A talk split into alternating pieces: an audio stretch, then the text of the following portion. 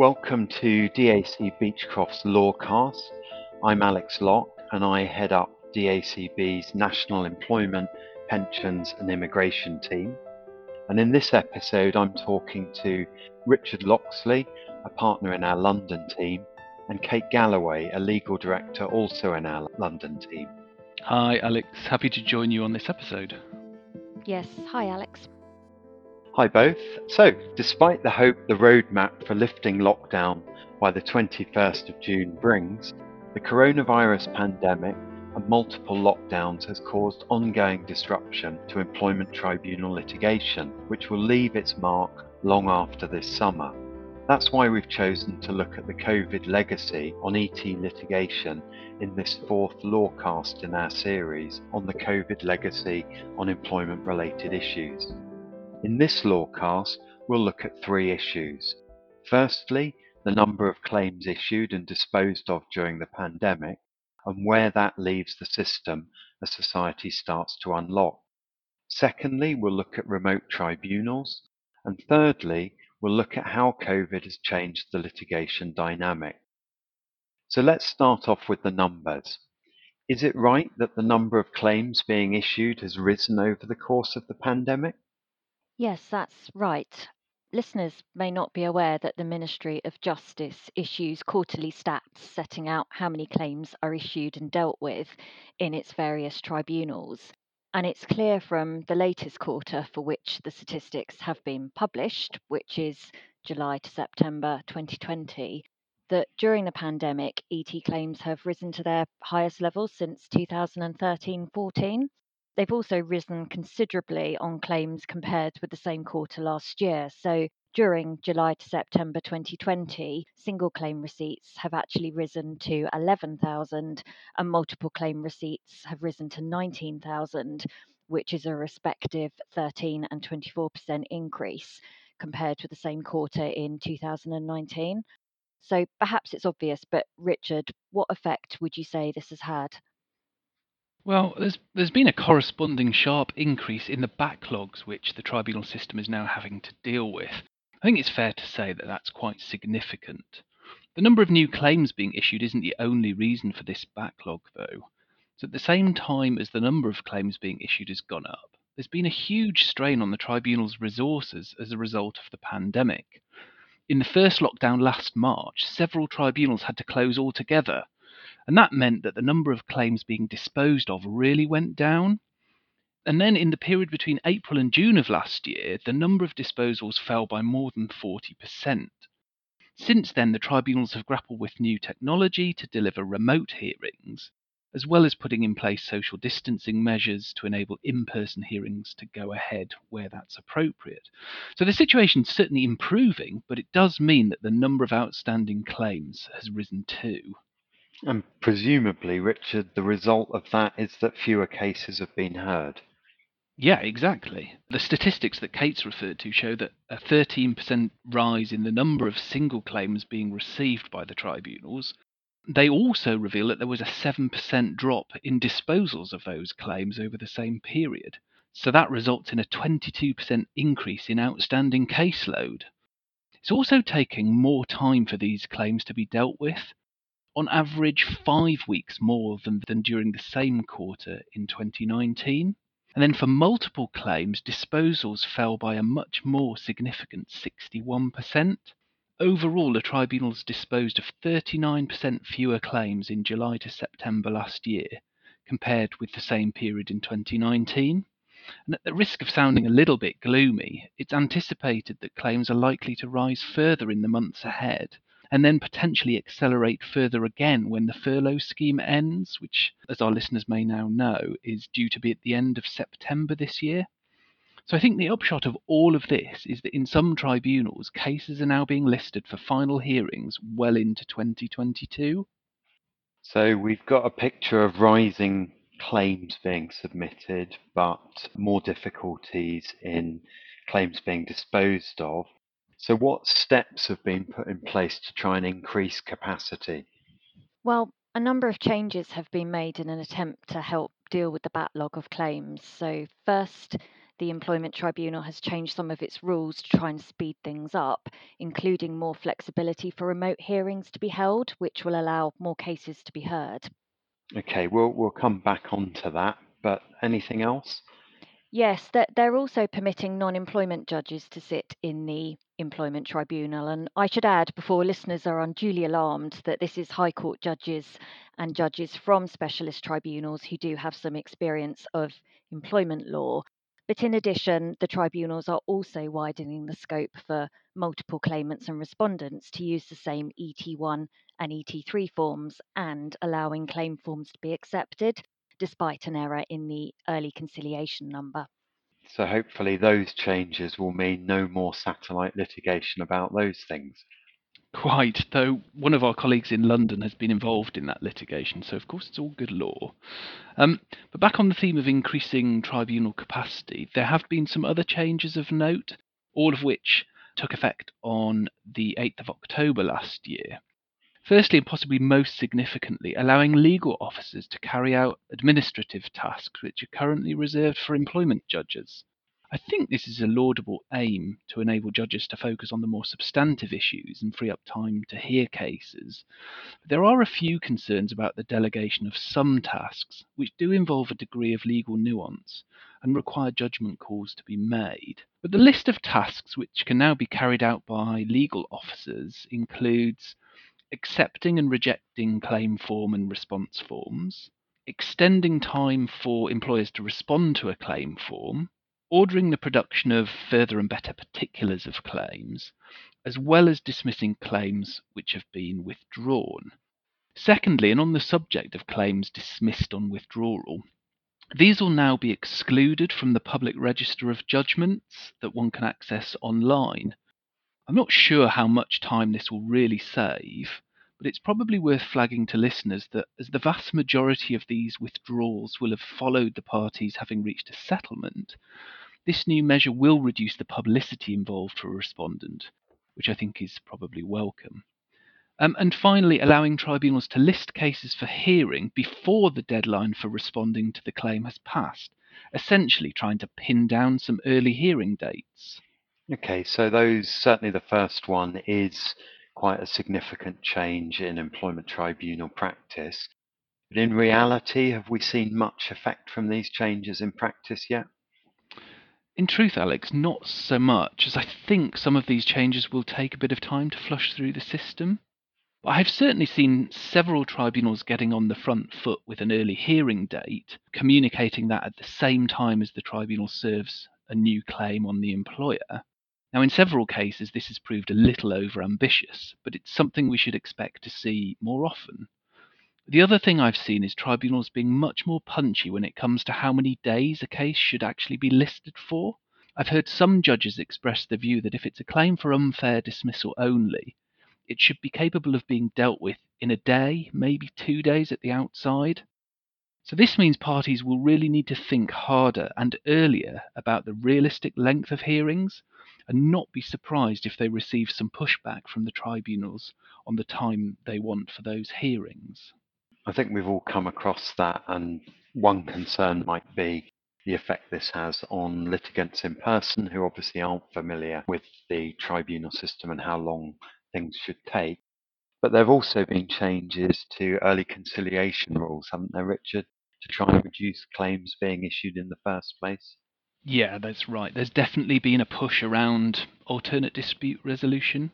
And the rules about early conciliation changed on the 1st of December last year. So instead of having a one month conciliation period with ACAS, which could then be extended, as you know, by a further two weeks if both parties agreed, now the standard position is a six week conciliation period.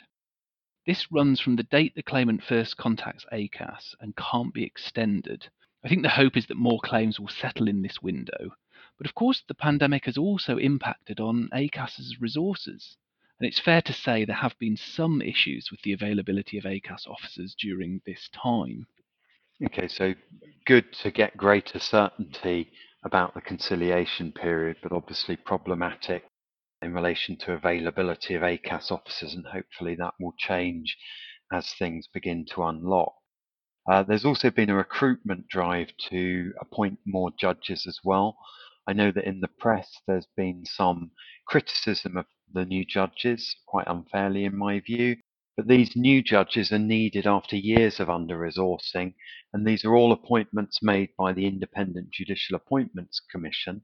So one would expect the calibre of new judges would be high anyway. Okay, well, let's move on to our second topic of remote employment tribunals. I've long felt that the tribunal system was in need of modernisation. I'm sure I'm not alone in that. Colleagues litigating in the high courts have had digital bundles for a while, but until the pandemic, a number of us were carrying around lever arch files with volumes of paper in for our bundles. I know both Kate and Richard have carried out hearings over CVP. That's the tribunal system Zoom equivalent. Kate, what would your top tips be for these sort of hearings? I think very practically consider the IT set up in advance of the hearing and warn witnesses there can be a few technical hitches. When I did a lengthy full merits remote hearing in the autumn, both of the parties, and I think actually the judge as well, experienced IT issues at one time or another. But the tribunal and the judge were very understanding, and I think they expect IT issues to arise and, and bake that into the process. There's also a need to think ahead about where the witnesses will give evidence from so that they're as comfortable and uninterrupted as possible, and of course, what technology they will have at their disposal. So it's worth remembering that they will still need to have access to a copy of their witness statement and the bundle, whether that's an electronic copy or a paper version, as well as obviously having a screen to see the proceedings in my case, we spent quite a lot of time in advance of the remote hearing, working out how this would all work in practice for each witness and making sure they had a suitable laptop. Other tips include checking with witnesses in advance how they wish to be sworn in before giving evidence and thinking carefully about how, how everyone will communicate during the hearing and will give instructions to the barrister We've tried various different options, including setting up a dedicated WhatsApp group or using the chat function on Microsoft Teams. But as we unlock, it will obviously be possible to start using offices again. And one of my top tips would be to consider whether a party can gather together in the office to essentially recreate a tribunal room, as opposed to everyone logging on remotely from different locations. And that's what I did in, in my case back in the autumn, and it worked very well. That seems like a really sensible suggestion, and certainly one that will deal with some of the problems that you identified, particularly in terms of technology. In terms of the time it takes for the hearing itself, is it quicker? No, if anything, I think it takes a little longer, in fact. You need to allow more time for any technical hitches. And there tend to be more breaks scheduled as everyone seems to find remote hearings just a bit more tiring due to appearing on camera for long periods of time. And I think the more focused nature of the hearing. I think we've all been a bit zoomed out over the course of lockdown, both professionally and socially. But Richard, turning to you in terms of preparing for a remote hearing, what would be your tips yeah, that's a good question. I think, firstly, make sure you've disclosed all relevant documents in good time. Don't turn up on the day with new documents. Of course, you shouldn't do this anyway, regardless of how the hearing is actually taking place. We know from years of experience that it does sometimes happen. Now, it's not an insurmountable problem where you've got a multi day remote hearing, but a judge is likely to be very unhappy if a witness suddenly announces they have new evidence when you're not all in the same room to hand it over and you've only got a short time for the hearing. Second, make sure your agreed electronic bundle is properly bookmarked and that the page numbers of the documents in the e-bundle correspond accurately to the index and to the document reference in witness statements. Otherwise, you'll end up with confusion reigning as everyone be looking at the wrong documents on screen, and this will eat up valuable hearing time. Third, if you've got a case that's been listed a long way into the future, you should seriously think about front loading some of the preparations, get the documents, take the statements before memories fade too much. Fourthly, I think if witnesses can't attend a hearing that's been listed, you'll now need to have a really good reason, especially if you're asking for a postponement on that basis. A witness only needs Wi Fi access, so particularly if a holiday has been booked after the hearing has been listed, which with current long listings is a likely scenario, there won't be a compelling excuse for a witness not being available. And finally, it's also important to remember that the press have access to the remote hearing link as well. So making sure that the client's ready to deal with the press and any attention from the press is not something that can be forgotten. Yeah, that's a that's a really good point, Richard, because that often is something that falls down the list. Now, before we move on to look at how the pandemic has changed the litigation dynamic, it's worth mentioning that remote hearings are likely to outlive the pandemic. This is something that had been flagged up a number of years ago in various modernisation papers for the tribunals. This is particularly the case for more simple tribunal claims, which may involve an unlawful deduction of wages claim, for instance. But I think they'll also stay for some more complicated claims too. Kate, what sort of factors are currently considered when deciding whether to hold the hearing remotely? So, mm, there's no specific test prescribed in the presidential guidance which outlines the issues for an employment judge to consider when making a decision about whether to hold a hearing remotely or in person.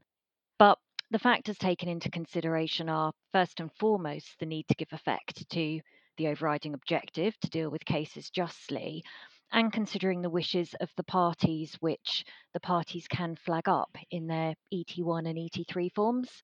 In particular, employment judges will need to consider the personal circumstances of the participants in the hearing, including, for example, the impact of any disability or vulnerability. So, for example, we've had cases where a witness is clinically vulnerable or needs to shield and has been concerned about the risk associated with travelling to a tribunal building for an in person hearing. And the tribunals, as you would expect, have been willing to show a lot of flexibility in these circumstances. An employment judge will also consider issues such as whether there's a language barrier or need for an interpreter. A further factor that's taken into consideration by an employment judge is the length of delay if the parties have to wait for an in person hearing, and this can be especially relevant for claimants and individual named respondents who may be particularly concerned about delay. Whether or not the parties have legal representation is a further factor that's taken into consideration, and if they do, this generally tends to make it more likely that a remote hearing will be ordered. Access to necessary technology is, is obviously another relevant factor, as is the nature of the case. For example, a case that turns very heavily on the credibility of the witnesses when giving evidence might favour an in person hearing rather than a remote hearing, as would, I think, a particularly sensitive case such as one concerning allegations of sexual harassment. Sure, and that's that's quite a list of factors to take into account. You mentioned flexibility earlier too, Kate. How does that play in? Yes, I think flexibility is is generally encouraged, and so far we've seen tribunals being quite willing to accommodate what we would call hybrid hearings. So, if you have a sensitive multi day hearing, the evidence could be given in person, but then the hearing could continue remotely for submissions or delivering judgment. Equally, there seems generally to be scope for a participant to join an in person hearing remotely if their personal circumstances make physical attendance difficult. So, for example, the instance I gave of, of the witness that was concerned about travelling on public transport. And of course, one benefit of this new flexibility is there shouldn't any longer be an issue about accommodating witnesses who are in different jurisdictions and need to give evidence remotely. Sure. So the final issue I'd like to comment on is the impact of the backlog and remote tribunals on the litigation dynamic. It's certainly been my experience that a remote tribunal doesn't focus the mind of the claimant in the same way as the prospect of going to court, and the scope to settle at the tribunal door has clearly reduced. Listing the case a year away also doesn't focus the claimant's mind on what they may actually recover and there's not the opportunity through disclosure and witness statement exchange to focus the mind early on. Richard, before we close, have you seen this too? Are there any silver bullets to resolve this? Yeah, I mean, in short, I don't think there are any silver bullets. Obviously, we've talked earlier in this lawcast about the revamped early conciliation scheme, and hopefully, employers can use that as a genuine window of opportunity to try and focus minds on seeing if there's a, a potential to settle a matter. But certainly, in respect of what I've seen and heard, the quality of decisions isn't adversely impacted by the fact there may have been a delay or because a hearing has taken place remotely. But where cases are being listed a long way in the future, there are still opportunities for front loading the work and the strategic thinking. And for claims with obvious weaknesses, it's still important that you keep the pressure up early. As in my experience, tribunals can still find the time to list half day and single day preliminary hearings in order to deal with things like strikeout applications or applications for deposit orders, just as an example. Thanks, Richard. That's a really important point for people to keep in mind. Unfortunately, the time's run out. There's plenty more we could cover in relation to this. In this podcast, we've looked at the number of claims issued and disposed of during the pandemic and where that leaves the system as society starts to unlock. We've looked at remote tribunal hearings and we've looked at how COVID has changed the litigation dynamic.